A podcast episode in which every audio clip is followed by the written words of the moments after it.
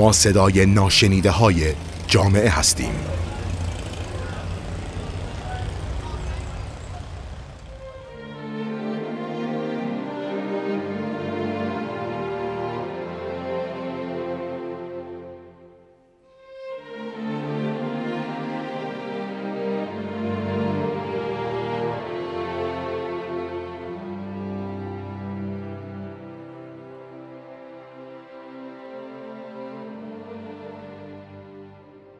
سلام. میترا نوری هستم مشاور و درمانگر. در این بخش در مورد ویروس کرونا و نگرانی هایی که همه ما بابتش داریم صحبت می‌کنم. سازمان بهداشت جهانی از انتشار گسترده اخبار مربوط به ویروس کرونا ابراز نارضایتی کرده. چون که اخبار نادرست زیادی در مورد این بیماری منتشر شده و سیل اطلاعات و اخبار منتشر شده درباره شیوع این بیماری عملا منجر به واکنش های غیر عادی و نگرانی های بیمورد شده. یکی از فواید ریاضی و اعداد رو من در همین مورد ویروس کرونا پیدا کردم که وقتی سازمان بهداشت جهانی نرخ مرگ و میر ناشی از ویروس کرونا رو در قیاس با تعداد موارد ثبت شده رو بیرون داد حدود دو درصد بود. در حالی که مثلا نرخ مرگ و میر ناشی از ابتلا به بیماری تنفسی خاورمیانه به نام مورس حدود 35 درصد بوده.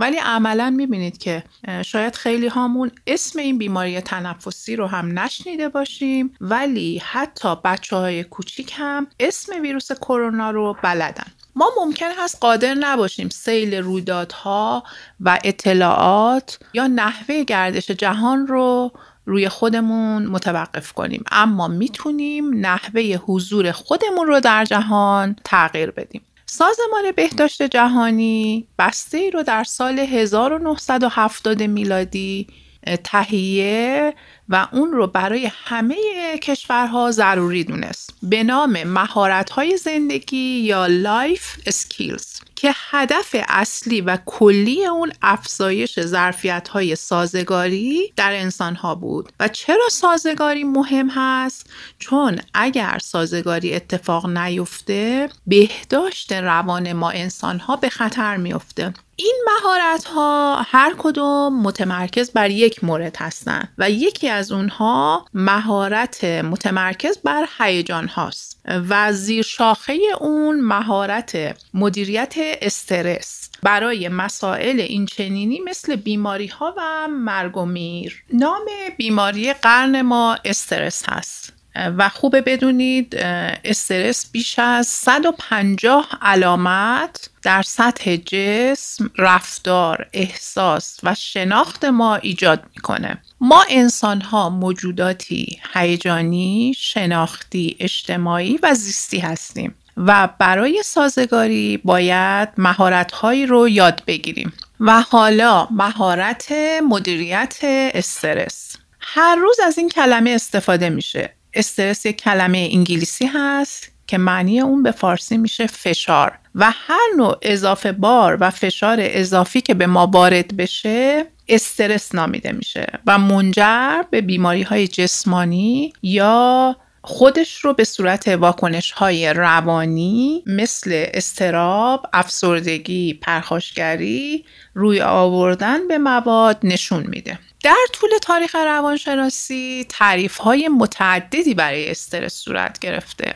یکی از این تعریف ها این بوده که استرس به مسابقه یک محرک هست. یعنی محرکی به زندگی ما وارد میشه که آرامشمون رو از دست میدیم. مثل همین ویروس کرونا. بیماری مهاجرت طلاق بیکاری. یعنی صحبت از استرسور و بعد هم بر پایه این تعریف جدولی رو ارائه دادن و میزان فشارزایی محرک های مهم رو تقریبا برآورد کردن. مثلا فوت همسر ده واحد فشار روانی تولید می‌کنه یا ازدواج پنجاه واحد فشار روانی وارد می‌کنه. و اگر یک آدم در یک سال بیش از 300 واحد فشار روانی تحمل کنه بیمار میشه. البته این مطلب بود که آیا برای همه فوت همسر یا طلاق به یک میزان فشار روانی داره یا همه به یک اندازه از ویروس کرونا میترسن؟ پس به تفاوت‌های فردی، اجتماعی، فرهنگی و شناختی در این مدل توجه نشده بود. اما وقتی به استرس به عنوان یک فرایند نگاه می‌کنیم یعنی جریانی که یک نقطه شروع و نقطه پایان داره و یک معموریت یا میشن داره. نقطه شروع فرایند استرس تغییر هست. و همونطور که گفتم قرن ما قرن استرس هست به خاطر حجم و سرعت تغییرات زیاد. و نکته مهم این هستش که این تغییر می‌تونه مثبت باشه یا منفی باشه بزرگ باشه یا کوچیک و زمانش گذشته حال یا آینده باشه. ما آدم ها یک نقطه تنظیم داریم. هم در بود فیزیولوژی و زیستی و هم در بود روانشناختی. در بود فیزیولوژی این تنظیم قابل دستکاری نیست و ثابته. مثلا درجه بدن همه ما انسان ها تقریبا 37 هست. ضربان قلبمون 75 تا می‌زنه و فشار خون ما حدودا 12 ولی در بود روانشناختی قابل دستکاری هست. مثلا حس رضایتمندی رو در نظر بگیرید. عددی برای اون نیست. یکی با درآمد دو میلیون میگه شکر. یکی 200 میلیون رو داره و میگه شکر. در بود فیزیولوژیک یا زیستی بدن ما یک سری واکنش هایی رو انجام میده تا به حالت اول خودش برگرده. در جای گرم عرق می‌کنیم. در جای سرد منافذ پوست بسته میشه تا حرارت رو از دست ندیم. در بود روان مثل بود زیستی تغییرات انجام میشه ولی خودکار. که متوجه اون در سطح هوشیاری نمیشیم خیلی تیز و ریز و لیز. در مدیریت استرس ما به عامل تغییر نگاه می‌کنیم. گاهی هدف غلبه هست به این تغییر و قابل دستکاری و زمانی هم هست که قابل دستکاری نیست و باید سازگاری انجام بدیم.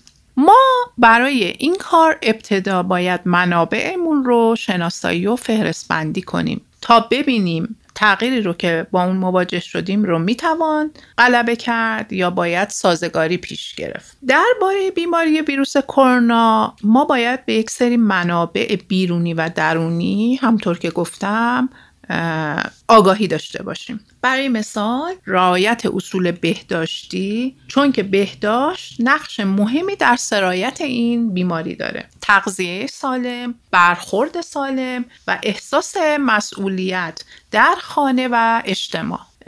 یادمون باشه هر فردی استرس رو به شیوه متفاوت تجربه می‌کنه. پاسخ به استرس متمایز از عوامل استرس هست. ایجاد یک سازمان بدون استرس، یک جامعه بدون استرس، یک رابطه بدون استرس و حتی زندگی فردی بدون استرس یک رویاست. آدم ها وقتی در شرایط استرس قرار می گیرن به ناچار یک رفتاری یک واکنشی از خود نشون میدن یعنی فرد از تمامی کوشش ها و تلاش ها استفاده می‌کنه تا اون عوامل فشارزار رو از بین ببره یا به حداقل برسونه سبک های مقابله ای دو نوع هستند یک مسئله مدار که کوشش برای این هست که مسئله رو حل کنه. و دوم هیجان مدار. کوشش برای اینکه هیجان ناشی از اون مسئله رو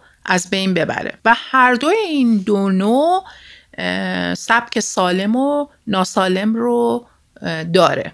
نمونه ای از مقابله مسئله دار سالم این هست که ما اقدام به عمل کنیم و در راستای حل مسئله فعالیت خاصی رو انجام بدیم. راهنمایی بگیریم مشورت بگیریم برنامه ریزی مطالعه و جمعآوری اطلاعات انجام بدیم.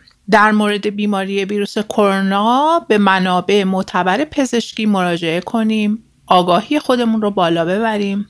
یک سری رفتارهای بهداشتی رو هم به رفتارهای بهداشتی قبلیمون اضافه کنیم. مثل دست ندادن، نبوسیدن، ضد عفونی کردن دست ها علاوه بر صابون زدن. در مقابله هیجانی با بیماری ها باید مدیتیشن و آرمیدگی رو پیش بگیریم تا استراب و استرسمون رو پایین بیاریم.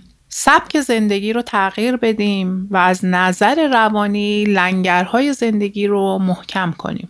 یادمون باشه مسائل روانشناختی و درونی ما بر روی جسم ما تاثیرگذار هست و همینطور برعکس. بنابراین در بیماری ها هم علاوه بر فاکتورهای بیرونی و فاکتورهای درونی و تفسیر ما نیز نقش بسزایی داره. و در آخر دعای سنتی تبتی که میگه در این سفر به من مشکلات و رنجهایی عطا فرما تا قلبم کاملا بیدار شود و شفقتم به همگان و رهاییم کاملا به سرانجام رسد.